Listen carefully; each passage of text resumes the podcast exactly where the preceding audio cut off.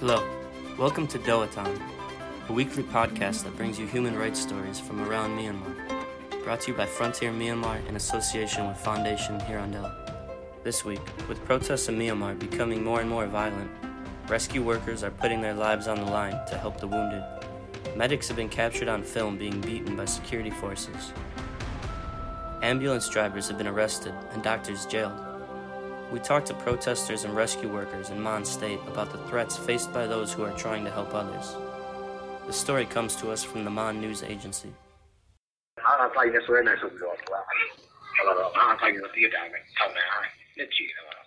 First, the two men were told that they would be prosecuted under Section 505A of the Penal Code. As you know, if you're sued under Section 505A of the Penal Code, you can be sentenced to many years in prison. Thanks to some town elders, the two were charged under Section 188 of the Penal Code and jailed for one month. That's a volunteer medic who doesn't want to be identified. He's been working with a local philanthropic organization in Kyaikkami town in Mon State for more than eight years. In that time, he'd never before experienced violence or seen his coworkers be prosecuted for transporting patients and providing medical care. Now, two volunteers from his organization are in prison. The volunteers were arrested by junta forces while transporting a snakebite patient to a military hospital in Mawlamyine on March 10th. After dropping the patient off, at about 8:10 p.m., they stopped to refuel. It was 10 minutes after the junta's nightly 8 p.m. curfew had gone into effect. A representative from the organization said the two were detained and later charged for disobeying the curfew after junta forces found quote unquote political photos and text on their mobile phones. They were prosecuted under Section 188 of the Penal Code, which makes it illegal to refuse an order from a public servant. They were sentenced to one month in prison by the Thanbyuzayat Township Court. They've now been locked up for nearly three weeks. The volunteers were arrested despite having evidence that they were rescue workers, including a police report, a hospital referral, a doctor's receipt, and more for the snakebite victim. The volunteer we spoke with said the event has made others think twice before volunteering themselves. No one dares to go to the philanthropic organizations when there are emergency patients at night. Not one such arrests are made against charities like this. Patients also have a problem because no one goes to help them at night.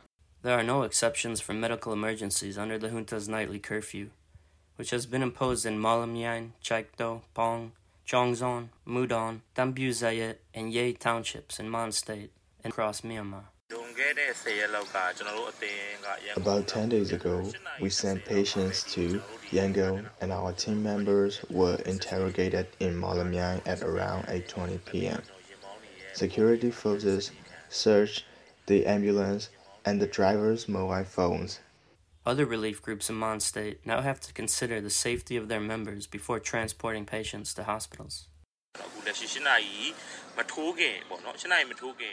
We are now only transporting patients who will return home before 8 p.m. If we do not return at 8 p.m., we were not able to transport any patients. At present, many of the maternity patients ask for help but we could not help them. We are facing this difficulty at the moment.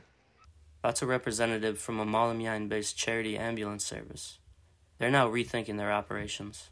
The junta has been targeting humanitarian aid groups and arresting volunteer emergency responders since the third week of February.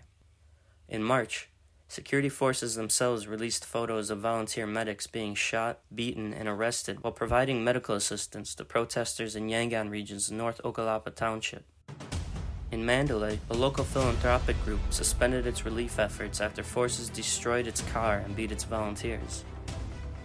The same thing happened to another group that was handing out donations to the needy in Yangon's Hlaingthaya Township. When security forces raided the office of another charity aid group in Yangon, a female employee fell to her death from the roof while trying to escape. Because of these attacks, many rescue workers have gone into hiding. Mawlamyine resident Ma Tettar said rescue workers are urgently needed there.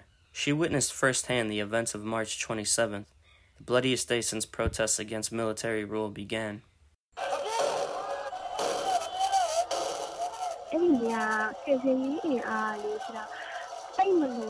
There were not enough rescue forces on March twenty seventh, and when the rescuers came in full uniform, the police were focused and fired on them, so they did not dare to show up.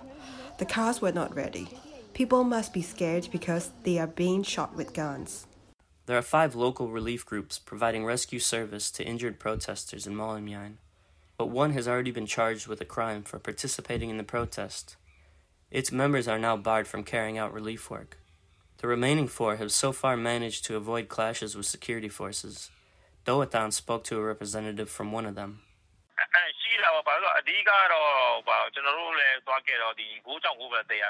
We face many difficulty when carrying out relief work because we have to do it secretly. When the security force come, we have to run away or hide. Sometimes patients are secretly rescued. Also, the security force targeted and blocked us because we came to rescue the people. When we go to rescue the patients, we have to load the patients on motorbikes because cars are not allowed to enter. The International Committee of the Red Cross issued a statement on March 28th regarding the violence in Myanmar, stressing the rights of the injured to emergency medical service without delay. They said ambulances and medical volunteers must not be blocked or threatened while working. Still, reports continue to emerge of the military regime's security forces attacking rescue workers. But for the volunteer we spoke with in Mawlamyine, rescue work is his calling.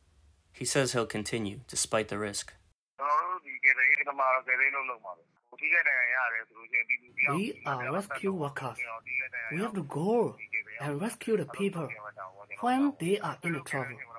When we went to the rescue, we were automatically taken to the killing field. We have to go and help, even if we risk our life.